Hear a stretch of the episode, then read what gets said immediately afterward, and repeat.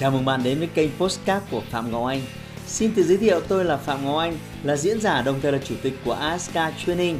Tôi đã có gần 20 năm kinh nghiệm trong lĩnh vực đào tạo phát triển con người. Trong chuyên mục Postcard này, chúng ta sẽ cùng nhau trao đổi để cùng nhau kiến tạo thành công bền vững và xây dựng một cuộc sống hạnh phúc viên mãn.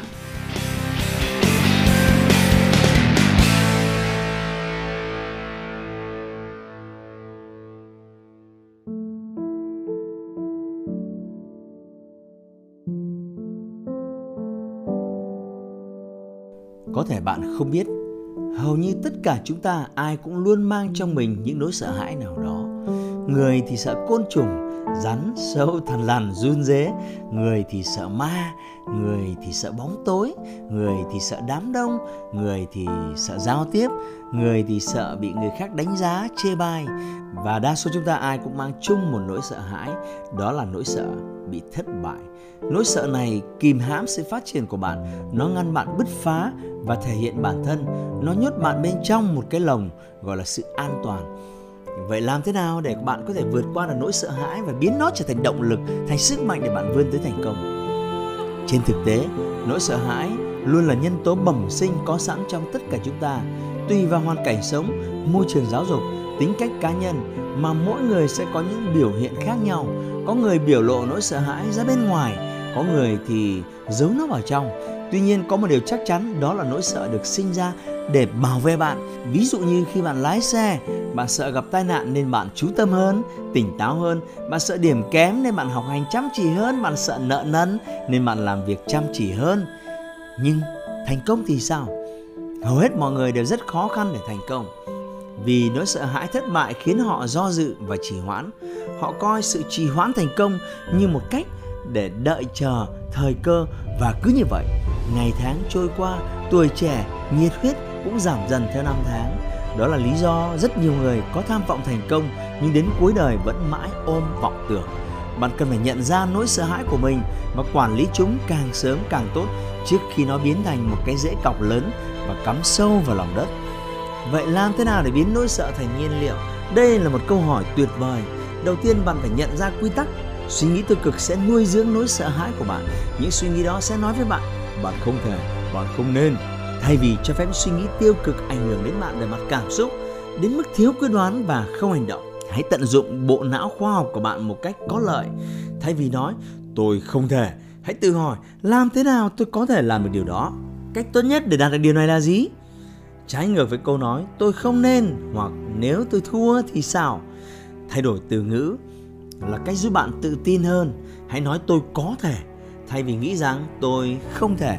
Ngay bây giờ bạn có thể thực hành suy nghĩ tích cực để vượt qua nỗi sợ hãi bằng cách đưa ra những câu trả lời phủ định lại ý nghĩa tiêu cực trong bạn. Ví dụ, bạn nghĩ rằng tôi không thể thuyết trình trước đám đông được đâu, tôi sợ bị mọi người phán xét chê cười.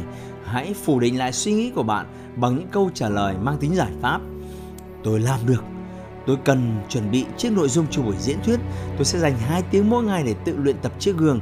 Có thể tôi sẽ nhờ anh A hoặc chị B hướng dẫn thêm một số các kỹ thuật khi bạn thiết lập trong đầu mình thực hiện một nhiệm vụ tích cực sẽ không có chỗ cho những dòng suy nghĩ tiêu cực. Điều này đang biến nỗi sợ hãi thành nhiên liệu.